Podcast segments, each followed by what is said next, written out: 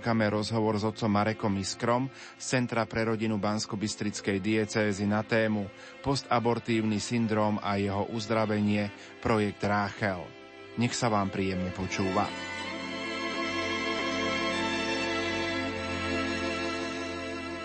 Aj v dnešnú veľkonočnú nedelu, milí poslucháči, pokračujeme v relácii Teológia tela.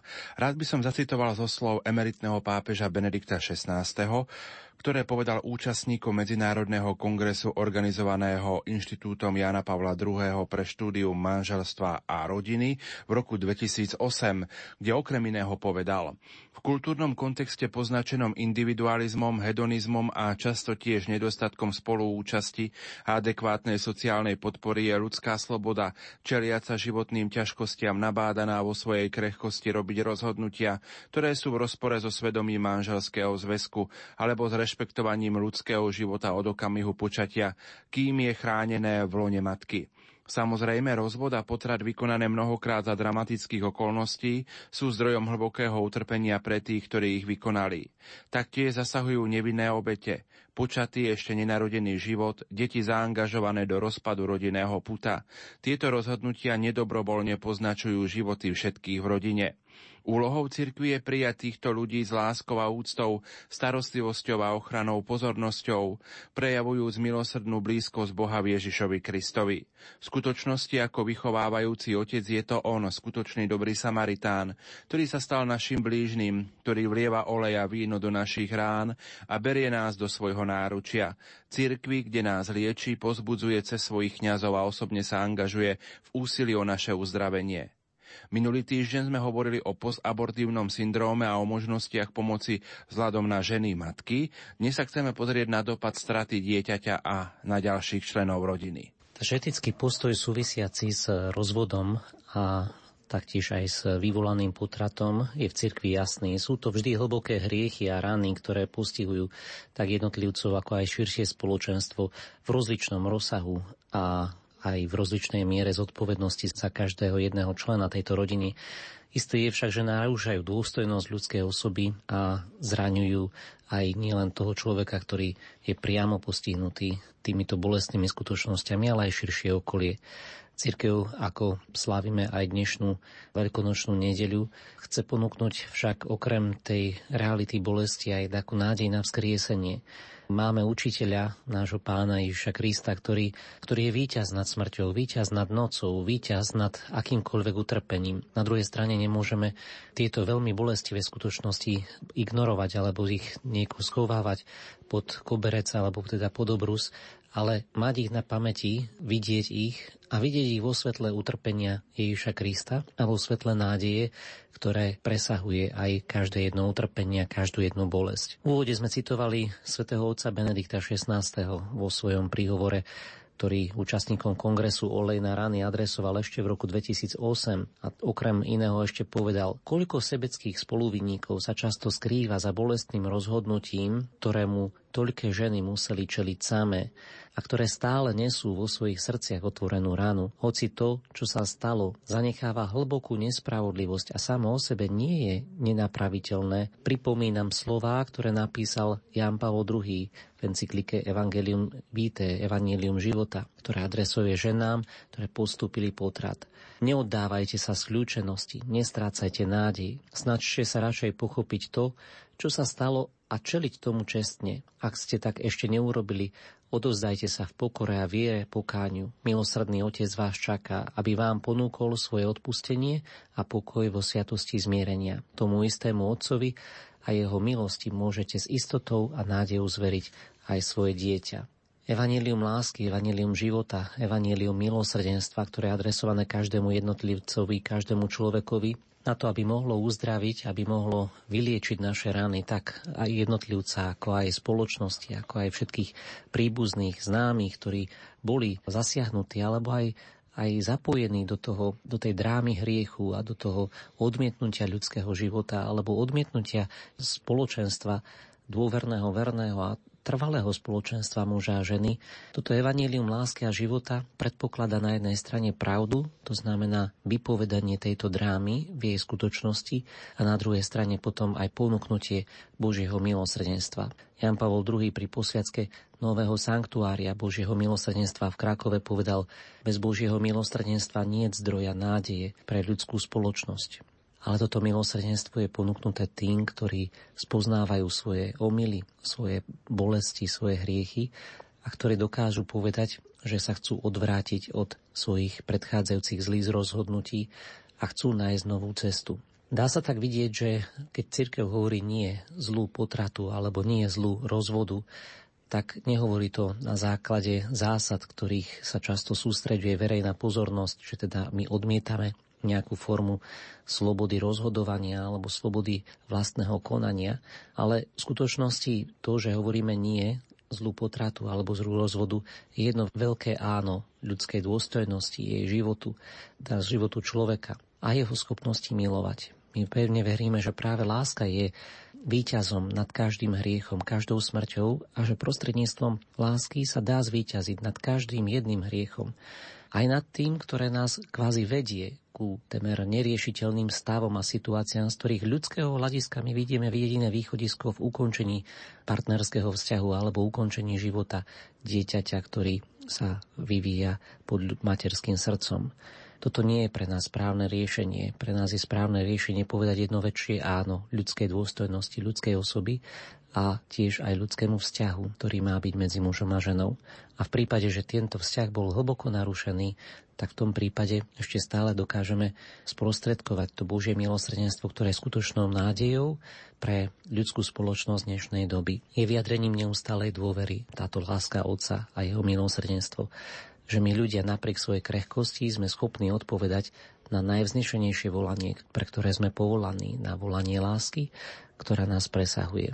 Aký je dopad potratov na samotných otcov potratených detí? Aj keď doteraz sme sa v našom vysielaní zaoberali predovšetkým skúsenosťou a dopadom potratu a pozabortívnym syndromom u žien a u matiek, Každopádne výskumy hovoria, že potraty rovnako dramaticky zastihujú a poznačujú aj, aj otcov, mužov, budúcich otcov týchto potratených detí. Vedecké výskumy z Kanady nám približujú skutočnosť, že aj muži zažívajú rôzne pocity spôsobené stratou dieťaťa a potratom. Bol robený výskum týkajúci sa hormonálneho stavu muža, ktorého partnerka je tehotná. A Vzhľadom na kolísajúce hladiny jednotlivých hormónov bolo pozorované, že keď sa približuje pôrod partnerky, tak otec toho dieťaťa prechádza tiež zaznamenateľnými hormonálnymi zmenami. Zahraňujú tieto zmeny zníženie hladiny testosterónu, čo ho robí menej agresívnym aj sexuálne aktívnym. Zvýšená je jeho hladina estrogénu, ktorý viac úskopňuje pre vzťahy. Zvýšený aj kortizol, čo umožňuje, že sa deje niečo dôležité. Zvýšený je vazopresín hormón väzby, prítomný aj pri sexuálnom styku a ktorý je teraz prítomný vo väčšom množstve. Dá sa povedať, že matka príroda, ako keby aj mužovi, ktorý prežíva materstvo a potom tehotenstvo a prvé okamihy materstva spolu so svojou partnerkou, ako keby matka príroda mu snáď hovorila aj prostredníctvom tých hormonálnych zmien, seď, zostaň doma a chráni a káže mu matka príroda chrániť jeho matku, chrániť matku dieťaťa. Muži sú skutočne tiež zmenení tehotenstvom a preto aj reakcia otcov na stratu dieťaťa, v prípade, že dôjde k spontánnemu alebo aj k umelému potratu, tak je rozdielna a to podľa úlohy, akú oni hrali pri tejto strate. A tieto úlohy sa rozdeľujú do rozličných kategórií. Sú to buď otcovia, ktorí silne odporovali potratu, alebo otcovia, ktorí oponovali potratu, ale nepodporili ho až do krajnosti. Otcovia, ktorí sa zdajú bez názoru na potrat. Otcovia, ktorí si vynúcujú potrat, lebo hrozia rozchodom, ak žena si nevyberie potrat. Otcovia, ktorí nevedeli o potrate a dozvedeli sa až potom. Alebo otcovia, ktorí s istotou nevedeli o potrate, ale keď sa dopúčili o následkoch potratu na ženy, vidia tieto príznaky na predchádzajúcom partnerovi, tak tomu čelia. Takže to je niekoľko základných takých rovín alebo skupín a my sa chceme pozrieť aspoň na niekoľko základných teda podujatí. V prvej skupine sa teda nachádzajú otcovia, ktorí silne odporovali potratu. To znamená, že ich partnerka odišla na interrupciu alebo teda spontánne potratila dieťa, napriek tomu, že mala podporu zo strany partnera, nechcela ju túto podporu využiť a otec bránil tomu, aby ona išla na potrat. Takíto otcovia rýchlo reagujú hnevom, možno aj niekedy hlbokým zármutkom, pocitom takej mužskej neschopnosti, dá sa povedať, také impotencie, ktorá nie je však sexuálna, ale ktorá je taká ľudská. Je to jeho neschopnosť brániť svoje dieťa alebo svoju partnerku. A títo muži sú touto bolesťou okamžite zasiahnutí. Upriamia sa na matku, na jej dieťa, snažia sa pochopiť jej rozhodnutie. Nikdy nepredpokladali, že by ich partnerka išla na potrat. Niekedy sa budú snažiť udržať s ňou kontakt, inokedy dokonca budú až, dá sa povedať, taký posadnutý túžbou kontrolovať ju. No a my, keď sa stretávame s takýmito prípadmi, tak musíme dokážať aj tieto prípady nejako zvládnuť, pracovať ich s hnevom, možno ich s ich zúrivosťou, ktorú niekedy vedú až k neuváženým činom. A musíme sa snažiť tento ich stav brať veľmi vážne a pomenovať a pomáhať im tiež prekonať aj tú ich neschopnosť, ktorú oni cítia pri prekonávaní potratu vo svojom vzťahu. Druhú skupinu, ktorú som pomenúval, sú otcovia, ktorí oponovali potratu, avšak neodporovali až do krajnosti. Títo otcovia prejavujú hlboký smútok, snáď hnev a táto skúsenosť však bude aj vysieť nad nimi, dá sa povedať, až niekedy po celý zvyšok života. Často sa nevedomky fixujú na nové oplodnenie, tehotenstvo, niekedy aj s tou ženou, ktorá mala potrat, ak ostanú pri tom spolu. Ak muži nemali názor na potrat, ak podporia čokoľvek, čo si ich žena vyberie, takýchto mužov obyčajne postihnú následky straty dieťaťa až po istom čase teda neskôr, keď sú naozaj potom už pripravení stať sa otcami a keď zažijú napríklad samovolný potrat, tak sila emócií ich potom veľmi často prekvapí a objavia sa nejaké výčitky, výčitky svedomia. Ak si mužovia vynúcujú potrat a hrozia rozchodom, to je už opačný pól, ak hrozia rozchodom, keď by si žena nevybrala potrat, tak takíto muži musia najskôr prehodnotiť stratu spôsobenú potratom, iba ak prežijú svoje osobné silné obrátenie tam dochádza k tomu stavu, že človek veľakrát zatvrdí svoje srdce a veľakrát tam dochádza potom aj k prerušeniu tohoto vzťahu ako takého, lebo samotný vzťah prestáva fungovať. Títo muži sú často narcistickí, pokračujú vo vzťahu iba kvôli uspokojovaniu svojich vlastných potrieb. No a potom ďalšie dve skupiny sú otcovia, ktorí nevedeli o potrate, takýto zažijú buď zápas s mnohými pocitmi, ktoré ich môžu tlačiť, ktoré ich môžu trápiť potom, keď sa dozvedia o ich odcovstve, plánovanom odcovstve, ale aj neschopnosti zvládnuť tento potrat. Skúsme sa teraz pozrieť, ako muži popisujú následky potratu podľa takej ich teórie alebo ich myslenia. Muži veľmi často, ako som už naznačil, reagujú hnevom, zúrivosťou, pocitom neschopnosti alebo impotencie, ktorá nespočíva aj v tej oblasti sexuálnej, ale také ľudskej neschopnosti brániť partnerku alebo ich dieťa, čo je v takej prirodzenej mužskej túžbe, vedieť sa postaviť za hodnotu života. Ak sa cíti ako neschopný komunikovať s partnerkou o jej skúsenosti, veľmi často ho popadá aj zármutok, smútok, možno obsesívne myšlienky na potratené dieťa, alebo niekedy sa stretávame aj s útočením útočením na partnera alebo partnerku, zákerným útočným správaním alebo závislosť. Veľakrát sa oni sami stávajú závislými na alkoholoch, drogách alebo sexuálnych e, praktikách, ktoré sú zväzujúce, pornografia. Muži sa veľmi často potom, ak sa oni sami zasadzovali za život, ale partnerka napriek tomu išla na potrat, tak stávajú až príliš starostlivými otcami. Príjmajú rolu, ktorú normálne majú matky a sú prehnane úzkostliví a starostliví. Niektorí majú veľký strach, že partnerka, ktorá bude opäť tehotná, tak im možno o tom nepovia, že si znovu vyberie potrat, alebo že dieťa zomrie počas tehotenstva alebo pôrode pri najbližšom tehotenstve. Jednoducho tie dôsledky, ktoré prežívajú muži, málo kedy sa o tom až tak vraví, ale sú mnoho významové. Je to niekedy spojené s vonkajšími alebo vnútornými zmenami, ktoré muž prežíva a sú viditeľné alebo sa odohrávajú len v jeho vnútra keď muži dokážu pomenovať tento problém, ktorý ich trápi, zväčša to tak verbalizujú, že stratili takú schopnosť byť otcami. Je dobré, že sa postupne vraví aj o týchto dôsledkoch na zo straty dieťaťa aj u mužov, pretože viacerí psychológovia hovoria, že následky potratu na mužov a to, že muži skutočne smútia po potrate a to v závislosti na tom, akú hrali rolu pri potrate, je dobre verbalizovať, pomenúvať a tiež ponúknuť istú cestu riešenia pretože ak tento hnev máme nevyriešený, nespracovaný, ak aj túto bolestivú situáciu nemáme vyriešenú, tak on tento hnev sa prenáša a prejavuje v spoločnosti rozličnými spôsobmi. Vina môže znemožniť hľadanie súcitu, podpory alebo lásky a naopak zabúda na tie city nehy a celú tú kultúru života. Našou úlohou je týmto mužom načúvať, upevniť ho v tom, že skutočne je dobré, aby boli otcami a môžeme im pomôcť spracovať ten ich hnev, vyhnúť sa tým situáciám, kedy by mali zraniť ďalších ľudí v dôsledku ich nespracovaného hnevu. Aj keď už nie je možné opraviť to predchádzajúce konanie, ktoré viedlo možno k deštruktívnemu alebo ale k smrti dieťaťa, predsa len je možné veľakrát túto situáciu znovu prežiť a prežiť ju so zmierením, odpustením, naliať olej na tieto rány. A v tomto dôsledku naozaj iba také priblíženie k Bohu Otcovi, ktorému tiež zomrel syn, a to prežívame v týchto dňoch, a ktorého láska spôsobila, že otec nenechal svojho syna v hrobe, ale tretieho dňa vstal z mŕtvych, iba priblíženie sa k tejto láske dáva skutočnú odpoveď na tú drámu, ktorú prežívajú aj muži a otcovia.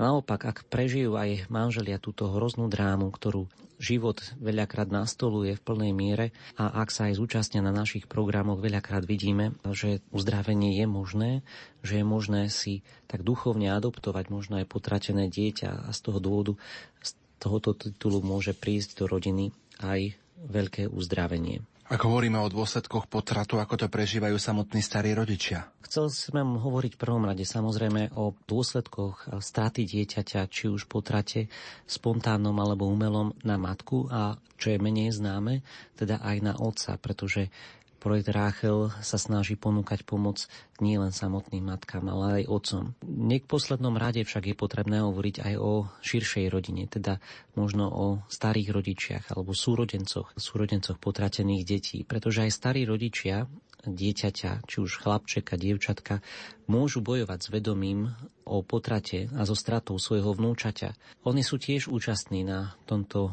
čine nejakým spôsobom. Možno o tom vedeli a nekonali. Možno si naopak vynúcovali potrat, lebo tehotenstvo, ktoré začalo ich možno cére alebo pri ich synovi, tak e, mali voči nemu nejaké výhrady. Možno o ňom nevedeli, alebo nestáli pri svojej cére, pri svojmu synovi, nepodporovali svoju dceru alebo svojho syna v čase, keď začala byť tehotná alebo začal byť on už prvý týždňoch otcom. Na starých rodičiach veľakrát pozorujeme taký, taký veľký smútok alebo aj hnev na ich dieťa, teda na toho otca alebo matku, plánovaného otca a matku, keď sa rozhodlo pre potrat. Môžu sa hnevať pre partnera alebo na toho druhého rodiča. Môžu prejaviť veľkú starosť o potomka a snaha napraviť jeho alebo ju.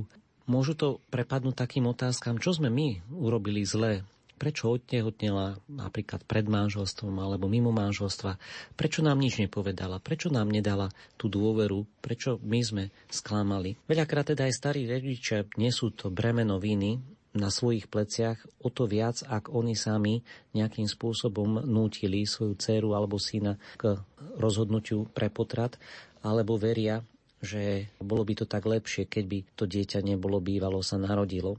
Hovorí sa aj o tzv. generačných ranách, to znamená, že veľakrát sa potrat vyskytuje tak v sekvenciách, že teda u starej mamy, mamy, céry, a ako keby sa nejde prerušiť tá rána, ktorú nastolil potrat jedného z potomkov. A preto je treba tiež aj v tejto okolnosti brať túto situáciu vážne a musí byť niekto, kto začne konať aj za tieto skutky, skutky potratu, skutočné pokánie. Aj tu, ak chceme pomáhať starým rodičom, veľakrát nám už títo starí rodičia priamo nehovoria až tak s nami, ale môžu sa aj prostredníctvom tohoto vysielania tak možno zapojiť do toho zápasu o život, obetovať svoje osobné utrpenie, obetovať svoje modlitby. Možno aj kontaktovať naše Centrum pre rodinu bansko diecezy, kde máme na stránke rachel.com rodinabb.sk zverejnený mailový kontakt alebo aj telefonický a kde sa môžu dozvedieť niečo viac o súvislostiach a hľadať tie cesty, ktorými príde ku ich rodine, do ich rodine akési uzdravenie a zmierenie. Možno nám vypovedať všetko to, čo zažili, pretože aj tieto svedectvá, také životné múdrosti, tie múdrosti šedín pomáhajú, keď my ich vieme potom autenticky odovzdať mladším generáciám, pomáhajú tým mladším generáciám robiť lepšie a uváženejšie rozhodnutia, aké urobili niekedy ich rodičia alebo starí rodičia. Odozdávanie aj tejto múdrosti chce byť jedným z cieľom, ktorý projekt Ráchel sprostredkúváva. Ako ostatná rodina, ostatní súrodenci vnímajú chvíle, keď v rodine prežili potrat? No, niekedy sa stretávame s ľuďmi, ktorí strátili pri potrate svoju dvojičku, teda bol to napríklad čiastočne neúspešný potrat. Hej, máme žijúceho človeka, ktorý mal mať ešte druhého súrodenca, ale ten napríklad bol potratený, alebo aj spontánne bol potratený a prežívajú teda smrť svojho súrodenca dvojičky, možno z pokusu pripraviť jeho život, alebo aj z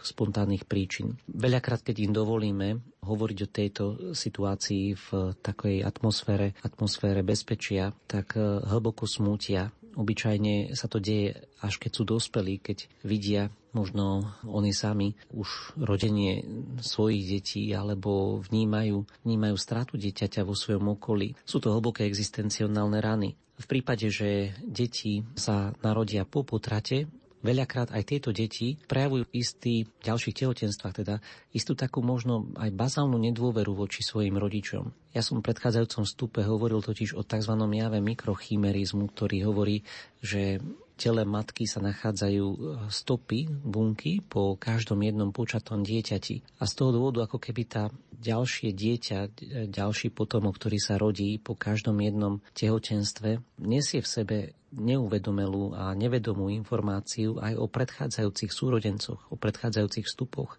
o predchádzajúcich tehotenstvách. A preto, ak dieťa vníma, že nemalo tu byť už samé, ak je jediné napríklad, ale vníma, že predo mnou mali byť nejakí súrodenci a nevidí ich, tak v tomto prípade sa ono môže samo pýtať, kto mi tu chýba, prečo som tu samé. Je dobré, ak e, rodičia dokážu v prípade napríklad spontánneho potratu, to ide veľmi jednoducho, ak dokážu verbalizovať na úrovni primeranej dieťaťom sprostredkovať tú informáciu, že áno, ešte si mal mať súrodenca a teraz je u nás možno tento obrázok, ktorý nám ho pripomína, lebo týmto spôsobom sa za neho modlíme, za toho súrodenca, tak dieťa sa veľakrát ukludní. Ale v prípade, že dieťa nemá možnosť konfrontovať tento svoj pocit s realitou, veľakrát to dieťa same zostane také zneistené. Takže aj týmto ľuďom je potrebné poskytnúť pomoc, aj týmto dieťaťom je potrebné poskytnúť priestor, bezpečný priestor na verbalizovanie ich obav a projekt Rachel sa práve sústreďuje aj na tieto formy pomoci. Rád by som pripomenul, že veľakrát sa jedná v tomto prípade o, aj o spontánne potraty. U nás v Centre pre rodinu bude práve v sobotu 18. apríla jedno také stretnutie pre rodičov spontánne potratených detí, ktorí teda rodičia môžu prežiť takú jednodňovú alebo poldňovú duchovnú obnovu, kde sa dokážeme vysporiadať s týmito s týmito stratami. Veľakrát cítime, že tento, takáto duchovná obnova má potom priamy dopad aj na širšie rodinné spoločenstvo, takže aj k tomuto vám chcem povzbudiť, aby ste mali odvahu prísť. A čo ostatní príbuzní a priatelia, ako vnímajú dôsledky potratu? Podľa miery, ako boli oni sami zaangažovaní do tejto drámy rozhodovania sa o potratu, v takej miere sa my aj vnímame to správanie medzi napríklad bratrancami, sesternicami, ktoré niekedy tušia chýbajúcu osobu v širšej rodine, niekedy nemajú odvahu sa spýtať, niekedy sa sami tak e, možno začudujú, že ako je to možné, že však táto osoba bola predtým taká veselá, teraz nastala táto, dramatická zmena. Tušia to a nemajú možno niekedy odvahu sa pýtať, ale zrazu evidujú a sú poznačení zmenami, emočnými zmenami, ktoré nastali aj v ich vzťahoch. Zdá sa, že smutok je vtedy väčší, keď e, oni sami by boli vo veku strateného dieťaťa. A je dobré, ak e, sa aj tu dokáže verbalizovať táto strata, ak máme schopnosť načúvať im, ak sa vieme starať aj o dospelých zranených a ak vieme aj možno ako širšia rodina, bratranci, súrodenci potom poskytnúť aspoň minimálne informácie o prebiehajúcich projektoch v rámci projektu Ráchel, ktoré si môžete nájsť na stránkach rachel.rodina.bb.sk. Neraz títo také sekundárne obete, priatelia alebo tí, ktorí tiež sú v takých pokrvných zväzkoch, s takým odstupom vedia možno ľahšie pomenúvať, že ak sa tu čo mení, asi to má aj takéto príčiny a vieme teda poskytnúť aj takúto pomoc. V neposlednom rade ešte si treba uvedomiť, že samotný potrat veľmi postihuje aj tých, ktorí potrat vykonávajú. Neraz teda či už je to zdravotnícky personál priamo alebo aj pomocný personál, aj pri maximálnej snahe o poskytovanie pomoci je týmto skutkom bezprostredne zasiahnutý. A aj tu je treba modliť sa za týchto pracovníkov, ktorí potraty vykonávajú, aby prehodnotili svoje konanie, aby aj tí, ktorí robia testy a oznámujú mamičkám, že ich dieťa bude postihnuté, čo však veľakrát chcú robiť iba kvôli tomu, aby boli oni sami krytí, že v prípade nejakého postihnutia boli predsa mamky oboznámené, ale to vôbec nemusí byť pravda, lebo sú to niekedy screeningové testy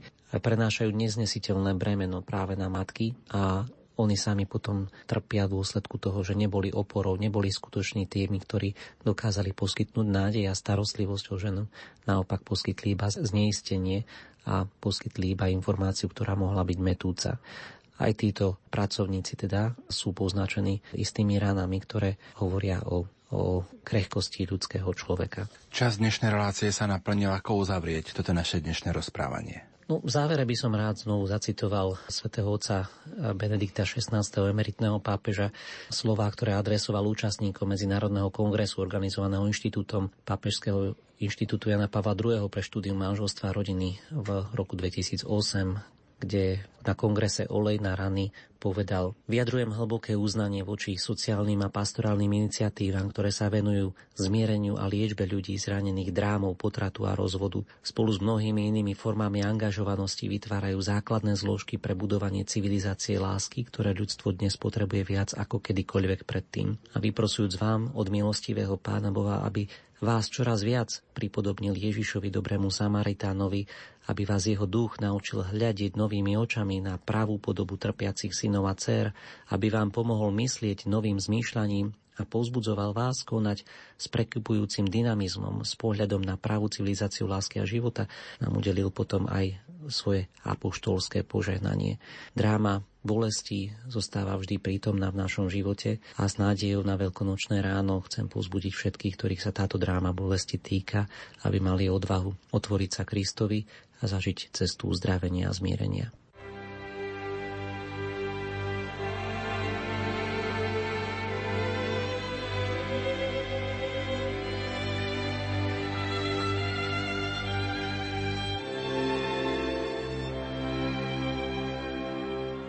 Milí poslucháči, v uplynulých minútach sme vám ponúkli rozhovor s otcom Marekom Iskrom z Centra pre rodinu Bansko-Bystrickej diecézy na tému Postabortívny syndróm a jeho uzdravenie, projekt Ráchel. O týždeň budeme opäť v tejto téme pokračovať. Hosťom relácie Teológia tela bude pani Daniela Obšajsníková. Požehnanú veľkonočnú nedelu vám zo štúdia Rádia Lumen Prajú. Marek Rimóci a Pavol Jurčaga.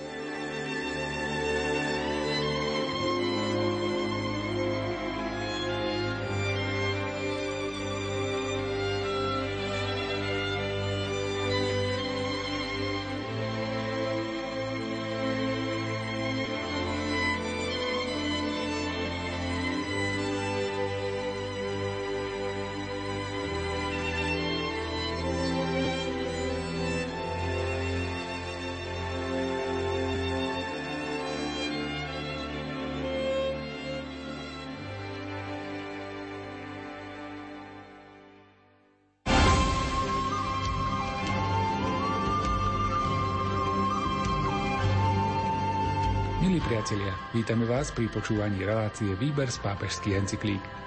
Aj dnešný sviatočný deň patrí našej pravidelnej relácii, kde čítame a komentujeme pápežskú encyklíku Spe Salvi o kresťanskej nádeji. Témou, ktorej sa budeme venovať, je utrpenie. Paradoxne, kresťanská nádej vynikne najmä pri tom, keď spracúvame a prežívame utrpenie. Započúvajme sa spoločne do myšlienok svätého otca Benedikta XVI. Text encykliky nám prečíta Branislav Bajus. Komentáre si pripravil duchovný otec Anton Fabián a na relácii technicky spolupracovali Jaroslav Fabián a Martin Ďurčo.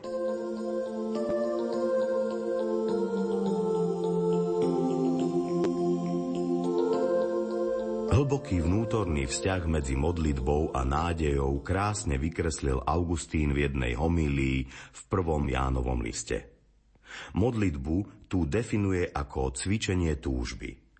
Človek bol stvorený pre veľkú skutočnosť, pre samého Boha, aby bol ním naplnený. No jeho srdce je priúzke pre túto veľkú skutočnosť, ktorá mu je určená. Musí sa rozšíriť. Tým, že vzdialuje